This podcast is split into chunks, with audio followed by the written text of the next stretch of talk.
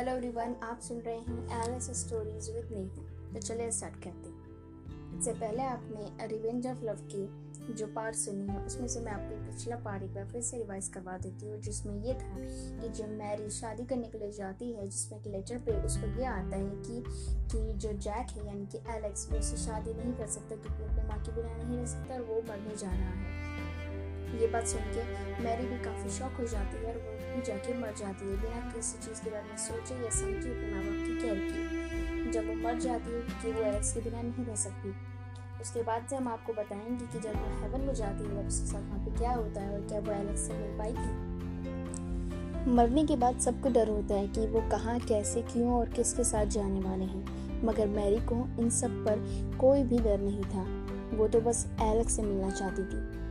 जैसे कि Mary haven के बड़े से गेट पर एंटर होती है। सामने बैठा एक आदमी जो कि काफ़ी डरावना था, एक काउंटर पे था। मैरी से वो उसका नाम पूछता है। मैरी कहती है कि मेरा नाम मैरी है। वही आदमी उससे फिर सवाल करता है कि तुम्हारी डेथ कैसी हुई? जिसके जवाब में मैरी कहती है, सुसाइड किया था।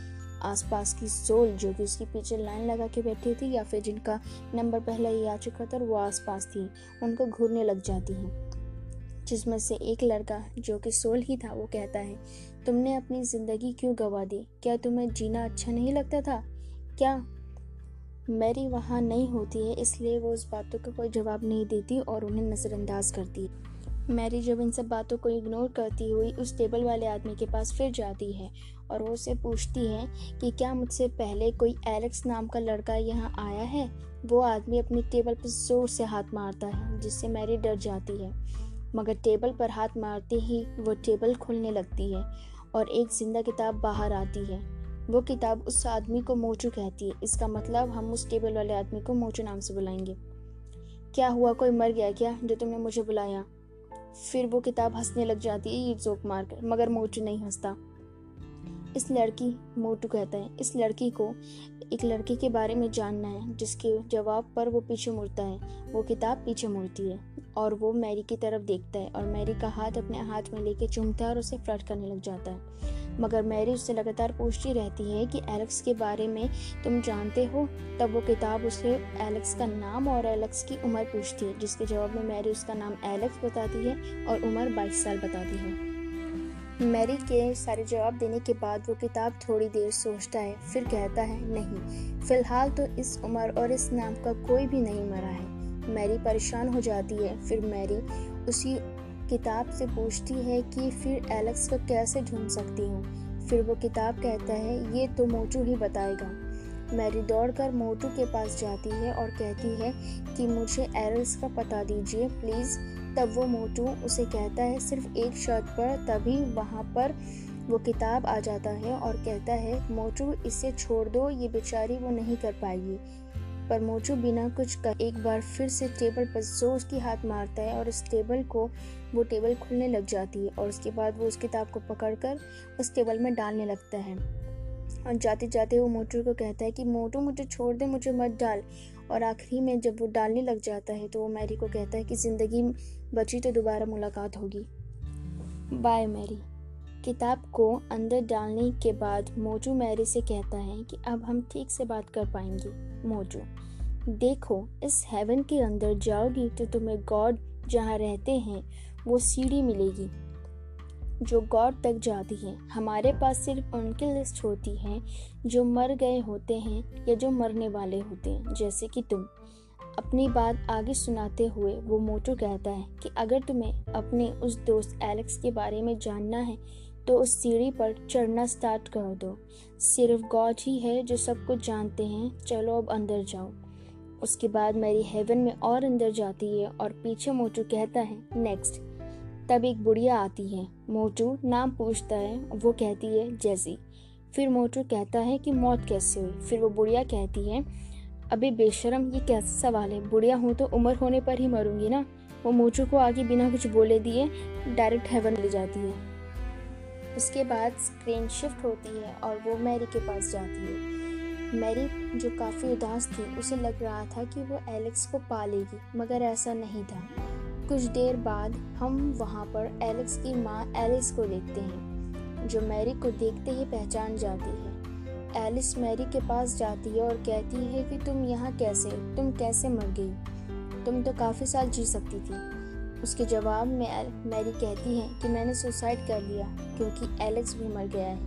और मैं उससे प्यार करती हूँ, जिसके जवाब में एलिस कहती है, ऐसा कैसे हो सकता है? जैक मरा नहीं। है मैरी वहाँ से उठकर जाने लगती है, ये सोचकर कि उसकी माँ भी दुख है, दुख होगी। तभी पीछे से एलेक्स की माँ एलिस चिल्लाती है, अगर वो मरा होगा तो उसे उसकी फैमिली के पास भेज दिया जाता, मगर वो नहीं आया। तभी मैरी पीछे मुड़ती और एलेक्स की माँ की से कहती है तो अभी वो ज़िंदा है? तब उसकी माँ कहती है हाँ वो अभी ज़िंदा है। मैरी दौड़कर वापस एलेक्स के पास जाती है और कहती है मैरी जब ये बात सुनती है कि एलेक्स अभी ज़िंदा है, तब वो पीछे मुड़ के वापस एलेक्स की माँ के पास जाती है और कहती है, आप सच कह रही हैं? बताइए बताइए। एलिस कहती है हाँ। उसके बाद मैरी मैरी कहती है तो तो अब मैं क्या करूँ? क्या करूँ मैं? प्लीज़ मुझे बताइए। फिर मैरी इस बात पर रोने लग जाती है कि वो जैक से फिर किस तरीके से मिलेगी, कैसे मिलेगी? इन्हीं सब बीच उसे ख्याल आता है कि अगर एलेक्स ज़िंदा है तो फिर वो लेटर किसने भेजा था? फिर मैरी को एक और बात परेशान करती है कि उस लेटर में जो हैंडराइटिंग थी, वो भी एलेक्स की ही थी। ये सारी बातें मैरी और एलिस के दिमाग को काफ़ी उलझा रही थी। आपको क्या लगता है? क्या जैक यानी कि एलेक्स ज़िंदा है? क्या वो मैरी से मिल पाएगा? अब तक के लिए इतना ही। मिलते हैं मेरे नए सेगमेंट में। बाय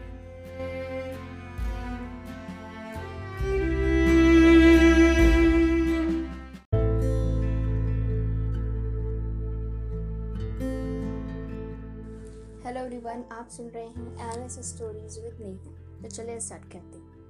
इससे पहले आपने रिवेंज ऑफ़ लव की जो पार्ट सुनी है, उसमें से मैं आपको पिछला पार्ट एक बार फिर से रिवाइज करवा देती हूँ, जिसमें ये था कि जब मैरी शादी करने के लिए जाती है, जिसमें एक लेटर पे उसको ये आता है कि कि जो जैक है, यानी कि एलेक्स वो उससे शादी नहीं कर सकता, क्योंकि अपने माँ के बिना नहीं रह सकता और वो मरने जा रहा है।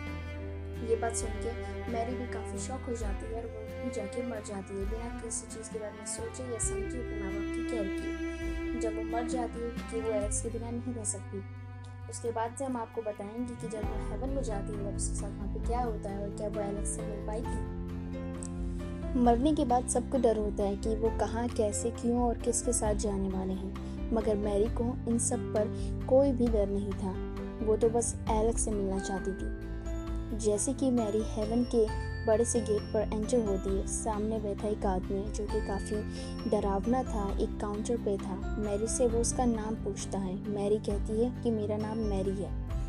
वही आदमी उससे फिर सवाल करता है कि तुम्हारी डेथ कैसी हुई? जिसके जवाब में मैरी कहती है, सुसाइड किया था। आसपास की सोल जो कि उसके पीछे लाइन लगा के बैठी थी या फिर जिनका नंबर पहले ही आ चुका था और वो आसपास थी। उनको घूरने लग जाती हैं। जिसमें से एक लड़का, जो कि सोल ही था, वो कहता है, तुमने अपनी ज़िंदगी क्यों गवा दी? क्या तुम्हें जीना अच्छा नहीं लगता था? क्या मैरी वहाँ नहीं होती है, इसलिए वो उस बातों का कोई जवाब नहीं देती और उन्हें नज़रअंदाज करती मैरी जब इन सब बातों को इग्नोर करती हुई उस टेबल वाले आदमी के पास फिर जाती है और वो उसे पूछती है कि क्या मुझसे पहले कोई एलेक्स नाम का लड़का यहाँ आया है? वो आदमी अपनी टेबल पर ज़ोर से हाथ मारता है, जिससे मैरी डर जाती है। मगर टेबल पर हाथ मारते ही वो टेबल खुलने लगती है और एक ज़िंदा किताब बाहर आती है। वो किताब उस आदमी को मोचू कहती है। इसका मतलब हम उस टेबल वाले आदमी को मोचू नाम से बुलाएँगे। क्या हुआ? कोई मर गया क्या जो तुमने मुझे बुलाया? फिर वो किताब हंसने लग जाती है, ये जोक मारकर, मगर मोचू नहीं हंसता। इस लड़की, मोटू कहता है, इस लड़की को एक लड़की के बारे में जानना है, जिसके जवाब पर वो पीछे मुड़ता है। वो किताब पीछे मुड़ती है और वो मैरी की तरफ़ देखता है और मैरी का हाथ अपने हाथ में लेके चूमता है और उसे फ्लर्ट करने लग जाता है। मगर मैरी उससे लगातार पूछती रहती है कि एलेक्स के बारे में तुम जानते हो?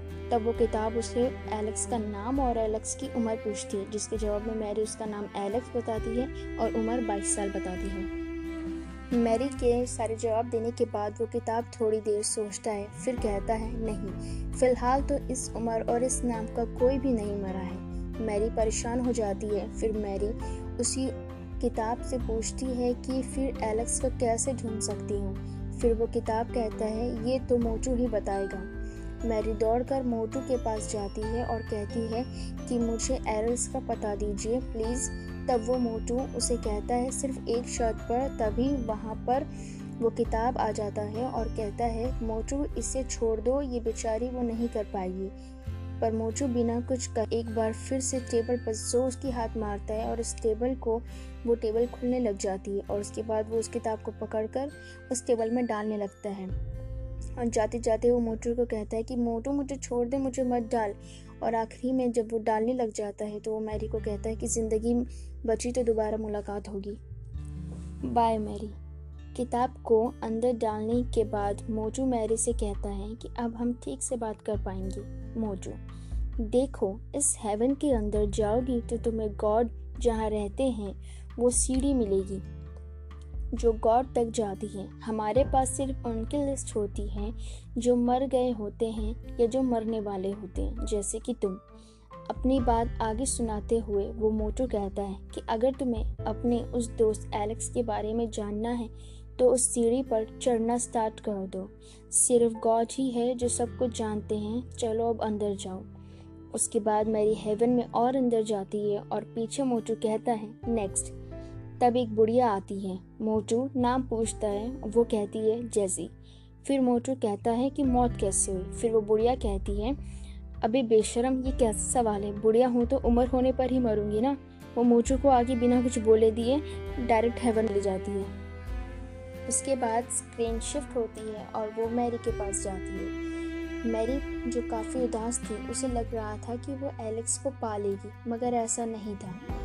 कुछ देर बाद हम वहाँ पर एलेक्स की माँ एलिस को देखते हैं, जो मैरी को देखते ही पहचान जाती है। एलिस मैरी के पास जाती है और कहती है कि तुम यहाँ कैसे, तुम कैसे मर गई? तुम तो काफ़ी साल जी सकती थी। उसके जवाब में मैरी कहती है कि मैंने सुसाइड कर लिया, क्योंकि एलेक्स भी मर गया है। और मैं उससे प्यार करती हूँ, जिसके जवाब में एलिस कहती है, ऐसा कैसे हो सकता है? जैक मरा नहीं मैरी वहाँ से उठकर जाने लगती है, ये सोचकर कि उसकी माँ भी दुख है, दुख होगी। तभी पीछे से एलेक्स की माँ एलिस चिल्लाती है, अगर वो मरा होगा तो उसे उसकी फैमिली के पास भेज दिया जाता, मगर वो नहीं आया। तभी मैरी पीछे मुड़ती और एलेक्स की माँ की से कहती है तो अभी वो ज़िंदा है? तब उसकी माँ कहती है हाँ वो अभी ज़िंदा है। मैरी दौड़कर वापस एलेक्स के पास जाती है और कहती है मैरी जब ये बात सुनती है कि एलेक्स अभी ज़िंदा है, तब वो पीछे मुड़ के वापस एलेक्स की माँ के पास जाती है और कहती है, आप सच कह रही हैं? बताइए बताइए। एलिस कहती है हाँ। उसके बाद मैरी मैरी कहती है तो तो अब मैं क्या करूँ? क्या करूँ मैं? प्लीज़ मुझे बताइए। फिर मैरी इस बात पर रोने लग जाती है कि वो जैक से फिर किस तरीके से मिलेगी, कैसे मिलेगी? इन्हीं सब बीच उसे ख्याल आता है कि अगर एलेक्स ज़िंदा है तो फिर वो लेटर किसने भेजा था? फिर मैरी को एक और बात परेशान करती है कि उस लेटर में जो हैंडराइटिंग थी, वो भी एलेक्स की ही थी। ये सारी बातें मैरी और एलिस के दिमाग को काफ़ी उलझा रही थी। आपको क्या लगता है? क्या जैक यानी कि एलेक्स ज़िंदा है? क्या वो मैरी से मिल पाएगा? अब तक के लिए इतना ही। मिलते हैं मेरे नए सेगमेंट में। बाय